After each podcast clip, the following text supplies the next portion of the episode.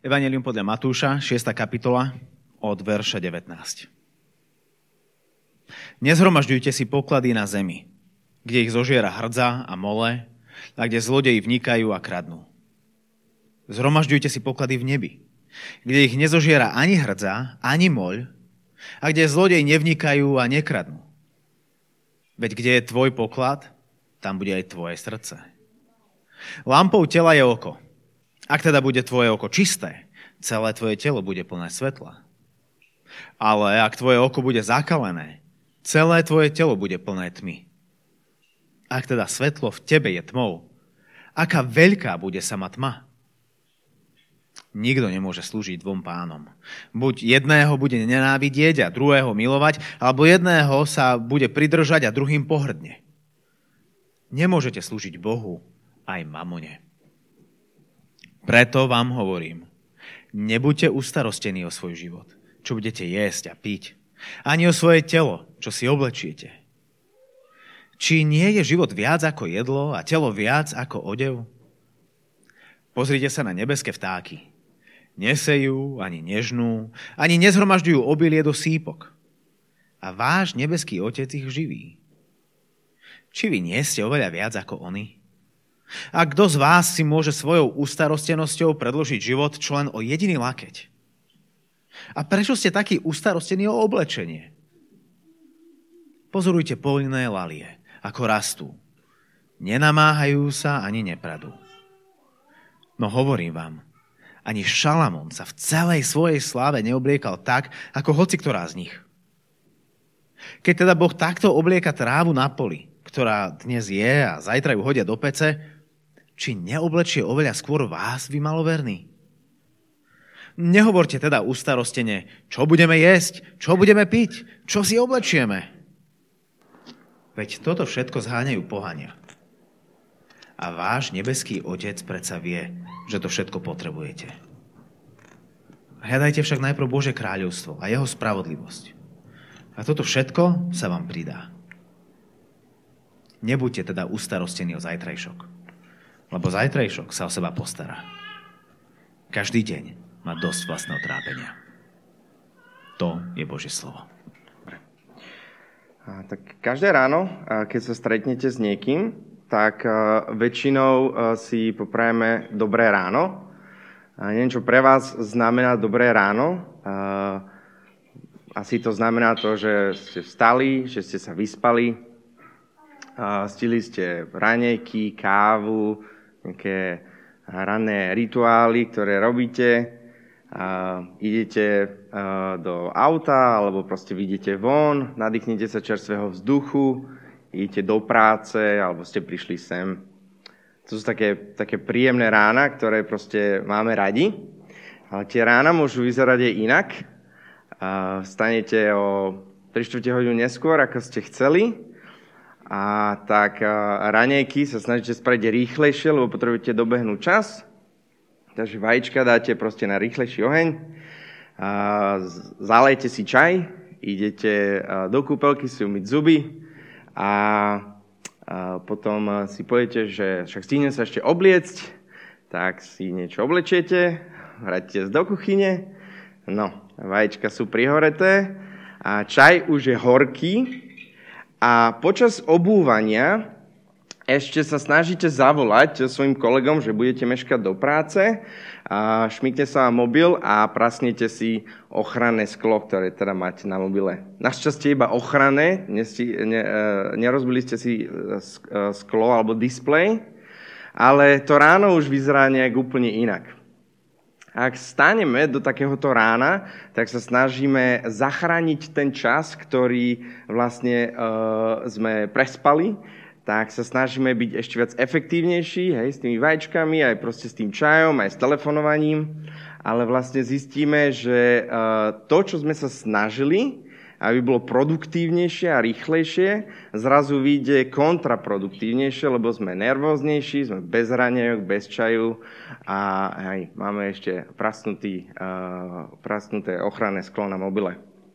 Um, aj teda náš text trochu hovorí o kontraproduktivite, kde um, nám poukazuje na to, že nejaká taká naša snaha spraviť veci lepšie môže dosť výjsť na to, že veci výjdu horšie. A teda tou produktivitou a tým, že sa niečo snažíme zlepšiť, vlastne veci iba zhoršíme. A rád by som teda nás uviedol trošku do tohto textu, aby sme vedeli, kde sa nachádza. A chcel by som to spraviť cez také tri priblíženia, ako keď máte fotku, a máte teda akože celú tú fotku, potom spravíte jedno priblíženie, aby ste videli bližšie, čo sa kde nachádza, druhé a tretie. A tým pádom viete, že kde v kontexte sa nachádza ten text a vieme potom lepšie porozumieť aj tej hlavnej myšlienke, aj tomu, čo, čo ten text hovorí. Takže prvé priblíženie, alebo teda tá, tá, ten celý obraz, je, že nachádzame sa v Evangelii podľa Matúša. Evangelium podľa Matúša je jedno z najskorších evanjelií, ktoré zachytávajú život, smrť a vzkriesenie Ježiša Krista. Toto evanjelium sa zdá same o sebe ako anonymné, ale z dôveryhodných zdrojov vieme, že to napísal Matúš. Matúš bol mýtnik, bol teda jeden z učeníkov Ježišových, ktorý písal najviac o peniazoch. Matúš teda vedel veľa o peniazoch a vedel ešte viac o Ježišovi a preto sa mi zdá, že toto je jeden z najlepších zdrojov, kde sa môžeme naučiť, ako žiť a ako aj investovať. K tomu, aby sme si uvedomili, o čom Matúš píše vo svojom celom evanjeliu, tak chcem, aby ste mali na mysli, že Matúšovým cieľom je ukázať Ježiša, ako naplnil starý zákon svojim životom a taktiež poukázal na to, že tým spôsobom sa vlastne aj približuje Ježišovo kráľovstvo. Táto hlavná myšlienka je zachytená v Ježišových učeniach, v Ježišovej kázni, taktiež aj Jan Krstiteľ o nej hovorí. To bolo prvé priblíženie. Druhé priblíženie je, že sa teda nachádzame v texte, takom dlhšom texte, ktorý sa hovorí, alebo ktorému sa hovorí kázeň na hore alebo kázeň na vrchu. Ježiš je zobrazený ako ten, ktorý je na vrchu, ako ten, ktorý je na kopci a hovorí skupine Židov. A podobne takto aj židovskí predkovia niekedy dávno počúvali, alebo prichádzalo k nim Božie slovo z, z kopca alebo z vrchu. A to bolo, keď Mojžiš priniesol desať Božích prikázaní. Um, najprv Mojžiš vyviedol z Egypta a potom im z hora, z kopca priniesol Božie slovo, desať Božích prikázaní. Tu si môžeme všimnúť, že Mojžiš bol vlastne predobrazom Ježiša, ktorý prináša zákon. Ale Ježiš tento zákon naplňuje a v nasledovných veršoch si povieme, ako to robí. To bolo druhé priblíženie. A tretie priblíženie je, že si potrebujeme uvedomiť, že začiatok nášho textu začína slovíčkom preto a tým nám poukazuje, že je tam nejaká predchádzajúca myšlienka, ktorá vlastne spája tieto dva texty dokopy. Preto sme čítali aj ten text predtým, ktorý teda nám poukazuje na ten kontext. A um, je tam napísané, preto vám hovorím, a to slovičko preto nám ukazuje to, že uh, tento text pokračuje, že Ježiš mal nejaký, nejaký dôvod, nejaké vysvetľovanie a potom hovorí, že a preto vám hovorím a tak ďalej a tak ďalej. Uh, tieto, uh, tieto vlastne uh, dva texty, oni sendvičujú hlavnú myšlienku, takže aby sme pochopili hlavné myšlienke, potrebujeme trošku dbať aj na ten text, ktorý je tam hore a vyššie. Takže čo teda robí Ježiš? Aké je teda to Ježišové učenie v tomto celom texte? Ježiš nás uvádza do problematiky peňazí tým, že nám poukazuje na symptóm problému. Teda na reakcie, ktoré sú vyvolané nejakým problémom. A toto poznám veľmi dobre, keď sem chodím v pondelok a v stredu a mám športový krúžok s chalanmi, tak um, proste tí chalani hrajú futbal, hla, hrajú florbal A keď zrazu počujem rev, tak viem, že rev je symptóm pravdepodobne toho, že niekto sa zranil. Hej? Ten rev nie je až taký problém, je to symptóm, je to reakcia toho, že niekto sa zranil, niekto zakopol do trávy alebo proste narazili sa chalani. Hej? Takže ten, ten rev je, je symptóm. Podobne, keď vidíte dym, keď vidíme niekde dym, tak pravdepodobne niečo horí alebo niečo ide horieť. A dym teda nie je až taký problém, ten veľký oheň alebo oheň je, je určite problém.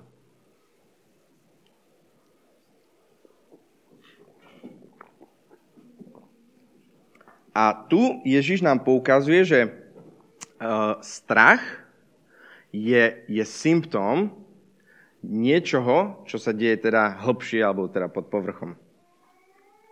A Ježiš uh, nás má rád a poukazuje nám dvomi spôsobmi, um, uh, ako uh, funguje uh, t, uh, to, tá naša malover, uh, tá naša malovernosť alebo to, že sme ustráchaní a, a, a potom uh, nám hovorí aj priamo, že prečo sme ustráchaní.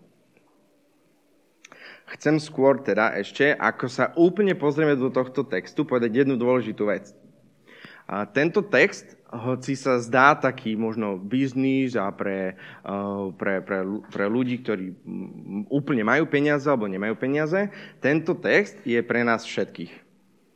Ten text je pre mňa, je pre vás, je pre vaše deti, je pre nás všetkých. A preto je, je, je dôležité si uvedomiť, že keď Ježiš káže, tak káže nám všetkým. Lebo všetci sme hriešní a všetci potrebujeme záchranu.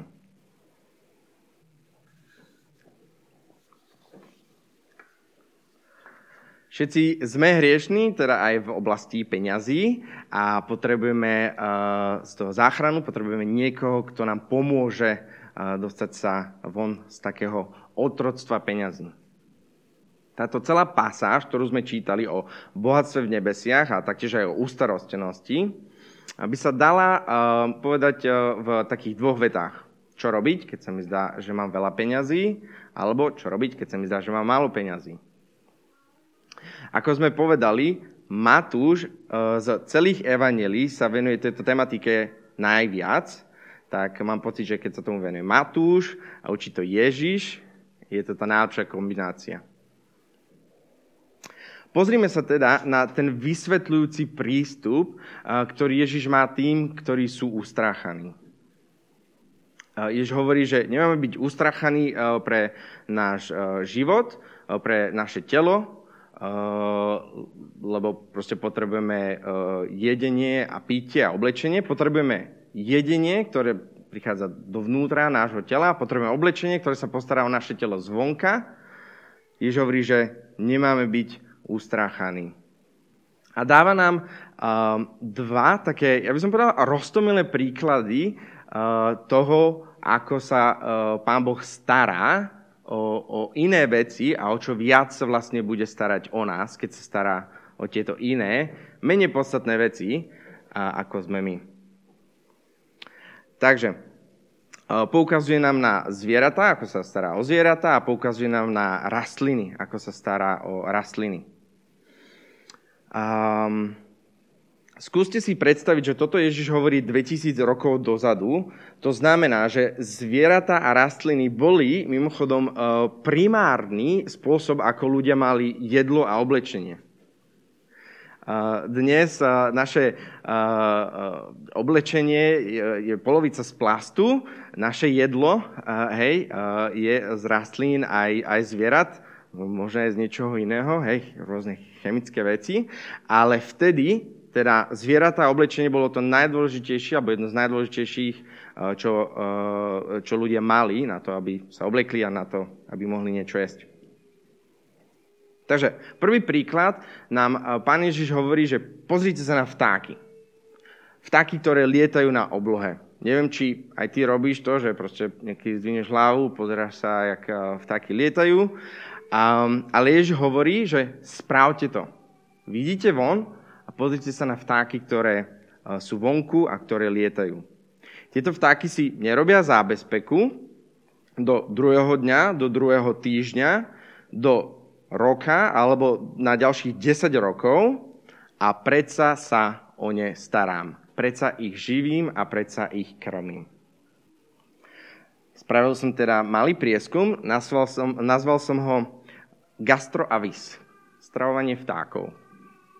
A zistil som, že vtáci vlastne podobne potrebujú jesť ako my.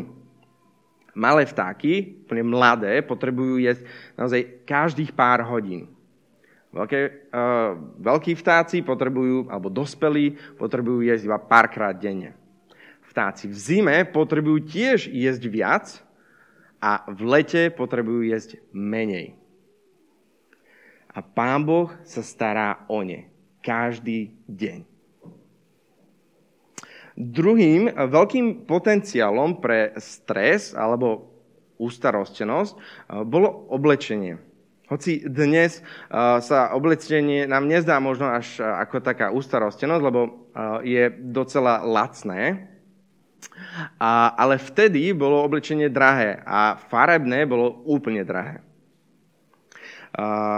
Ježiš nám hovorí, že Boh sa stará o napríklad laliu, že ju spraví úplne nádhernou a tá lalia je krajšia ako Šalamúnov celý šatník. Šalamún, vieme, že, že je jeden z najbohatších, najpompeznejších ľudí v Biblii a lalia sa oblieka krajšie ako jeho šatník, ako sám Šalamún. Mimochodom, lalia je burina. To je úplná burina. Takže ak sa Pán Boh úplne postará o burinu, o čo viac sa postará o vás. Ale nie. My si vyberieme ústarostenosť, lebo nejakým spôsobom si myslíme, že ústarostenosťou si dokonca predĺžíme život. Sa tam píše, že o lakeť. Ale vari nie strach a stres a ústarostenosť nám neskracujú život.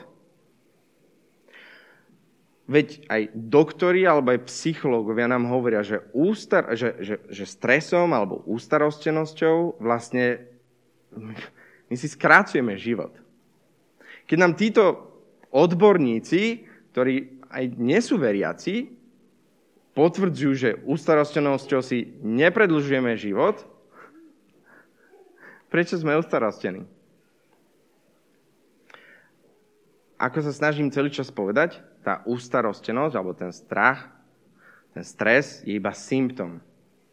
Je to prirodzená reakcia, ale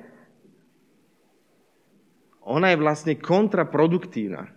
My prirodzene stresujeme, alebo sme ústarostení, ústarostení, ale vlastne my si s tým skracujeme život. Ako keď ráno sa snažíš spraviť vajíčka rýchlo a spraviť, spraviť ten čaj, a rýchlo sa obliecť a zachrániť čas, tak vlastne ty si ho predlžíš, alebo vlastne si to, si to zhoršíš a nie si efektívny, si vlastne kontraproduktívny.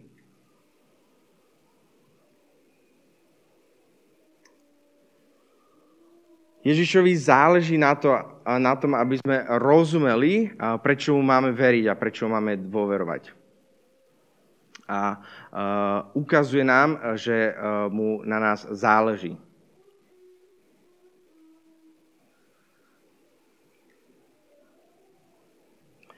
My veríme v neviditeľné veci. Že my sme veriaci, hej, veríme, že Pán Boh nás zachránil, veríme, že Pán Boh um, proste robí, pôsobí duchovne, ale otázka znie, že či mu veríme aj vo veciach, ktoré vidíme. Alebo dokonca, že či mu veríme aj napriek tomu, čo vidíme svojimi vlastnými očami. Myslíme si, že um, ak túto situáciu, ako túto situáciu sa ja nepostarám, tak Pán Boh sa o ňu tiež nepostará. Ten druhý prístup, ktorý Ježiš má, je trochu taký priamy, kde nám tak priamo ukazuje, že prečo sme ustarostení. A je to vo verši tridsať. Veď teda Boh, keď teda Boh takto oblieka trávu na poli, ktorá dnes je a zajtra ju hodia do pece, či neoblečie skôr vás, vy maloverní.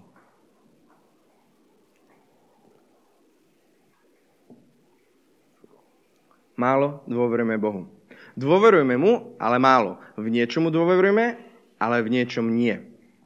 Dôverujeme v našej spáse, pretože nás zachránil, ale dôverujeme mu aj v to, čo robí tu, aj to, čo vidíme fyzicky s našimi očami.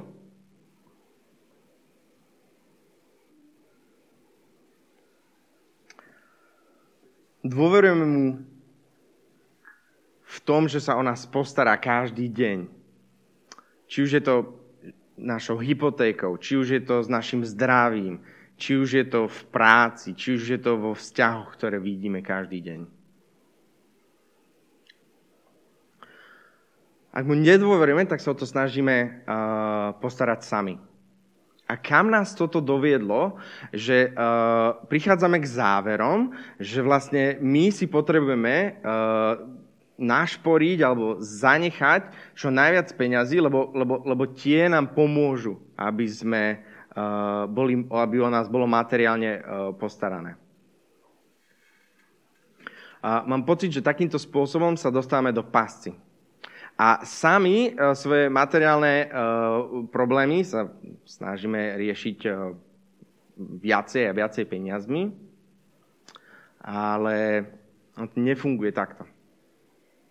A keď sa dostávame do pasci, tam mám pocit, že je čas zavolať o záchranné koleso. Ježiš nám chce pomôcť a vyviesť z nás z otroctva nad peniazmi. Aby sme neslúžili peniazom a istote, ktorú akože tie peniaze prinášajú, ale nakoniec žiadnu istotu vôbec nedávajú. Uvedomím si dve veci. Nie, nie sme najbohatší na svete.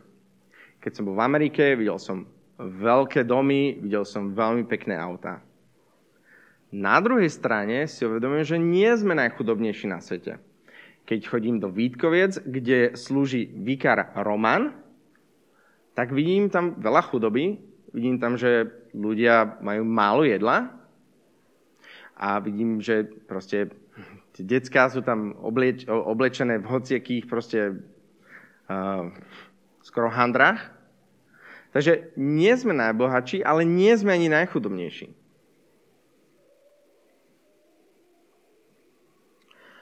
Ale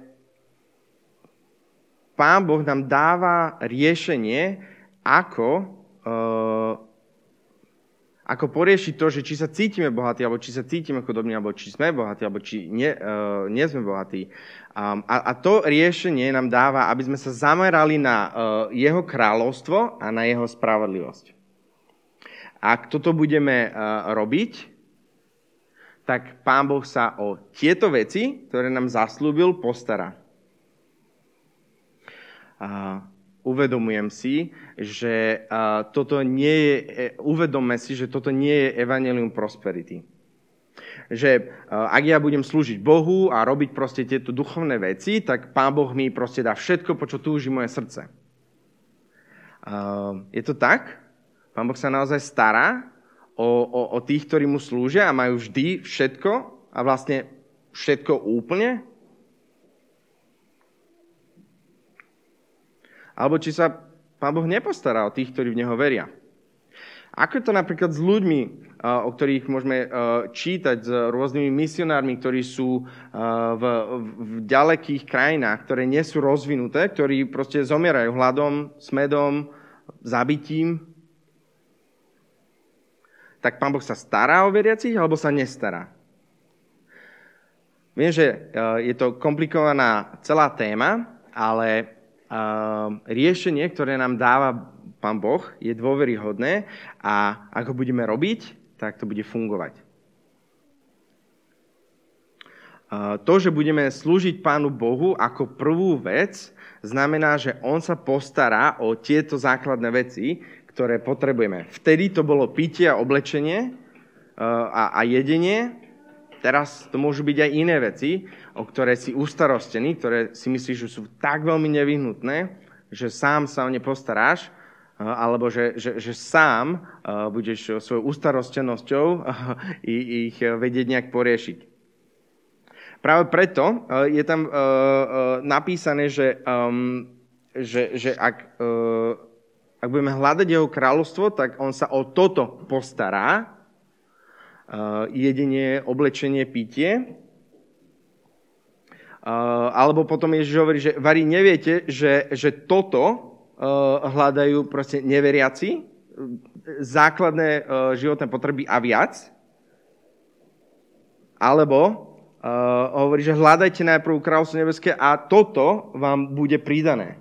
Čiže nie všetko nám bude pridané, ale toto, tie základné životné veci nám budú pridané. To, čo potrebujeme.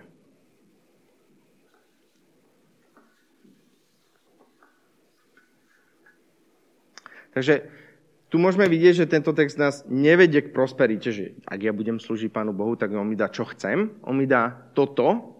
To sú tie základné a dôležité veci, ktoré potrebujem, aby sme mu slúžili.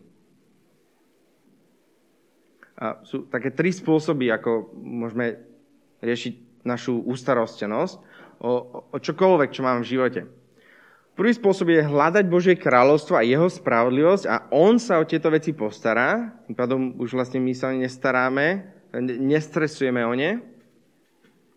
Druhý spôsob je starať sa o tieto veci sám a byť úplne, úplne zameraný na tie veci, až im slúžiť a s nevýhodou ne, nemať večný život.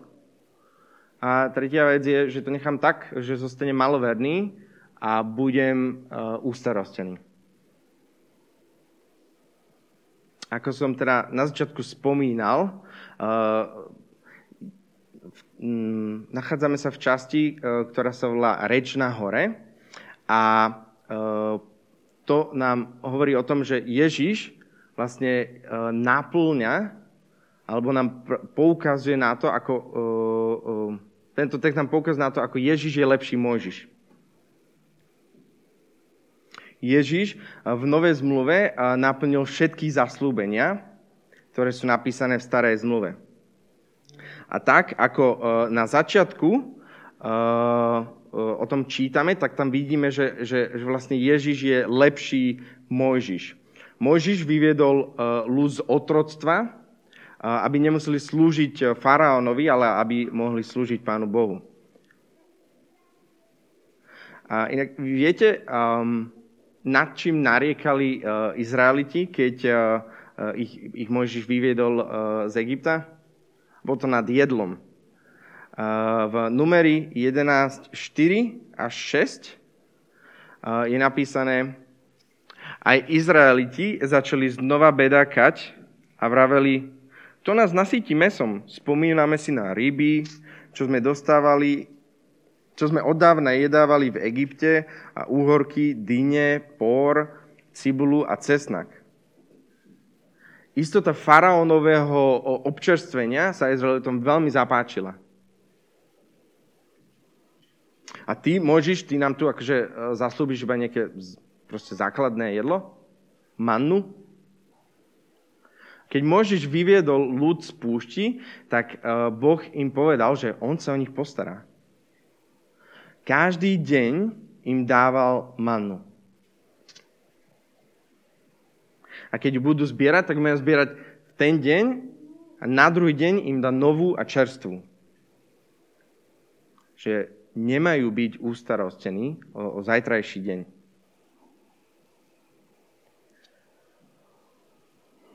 Že dosť má deň svojho trápenia. Hospodín sa o Izraelitoch postaral nielen o jedenie, ale taktiež sa postaral aj o ich oblečenie. To čítame v Deuteronomium dvadsiatej deviatej kapitole vo štvrtom verši, kde je napísané: Keď som vás, vyvie, keď som vás viedol štyridsať rokov po púšti, vaše rúcha sa neroztrhli, ani vaša obuv sa neroztrhla na nohách. Nezodrala na nohách. Možno sme aj netušili v našej fast fashion, dobe, že topánky môžu vydržať štyridsať rokov, alebo že nejaké rúcho alebo nejaké oblečenie môže vydržať štyridsať rokov. Ale aby sa posilnila naša viera a aby sme neboli ustarostení. Práve preto nám Matúš opisuje Ježiša ako ešte lepšieho Mojžiša. A toho, ktorý vyviedol ľud z otroctva, vtedy z Egyptu a dnes z peňazí. A že skrze neho samého máme to najdôležitejšie. Večný život, budúcnosti, ale vieme, ako je žiť teraz. Mojžiš vtedy tak Mojžiš vtedy nám, nám, nám to ukazoval jedným spôsobom a Ježiš dnes oveľa väčším a lepším. Ježiš, aby nás zachránil, za nás zomrel na kríži. A bol tam hladný, smedný a bol nahý. Což čítame, že bol nahý, je v Jánovi devätnástej kapitole dvadsiatom ôsmom verši, kde je napísané: potom, keď Ježiš videl, že je, že je už všetko dokonané, povedal, aby sa naplnilo písmo, som smedný. Ježiš to nepovedal iba, aby sa naplnilo písmo, Ježiš bol smedný. On pre nás vysmedol na kríži, aby sme my mohli piť. Toto Mojžiš neurobil, preto Ježiš je lepší ako Mojžiš. A čo spravil pre nás, aby sme sa mohli obliekať? Zomrel nahý na kríži. To máme zachytené v Jánovi, v devätnástej kapitole dvadsiatom treťom verši. Keď vojaci Ježiša ukrižovali, vzali jeho vrchné rúcho a rozdelili ho na štyri časti, každému vojakovi jednu. Vzali aj jeho spodný odev, ktorý však bol nezošívaný, ale odhora nadol v celku utkaný. Toto spravil tvoj kráľ, aby si bol zaodený, aby si bol nasýtený, aby si mal čo piť. Aby sme vedeli, ako máme žiť teraz, ale aj aby sme boli zachránení v budúcnosti. Aby sme mali večný život. Svojou ústarostenosťou si život nepredlžíme. Ale vierou v Ježiša Krista ho zachránime. Amen.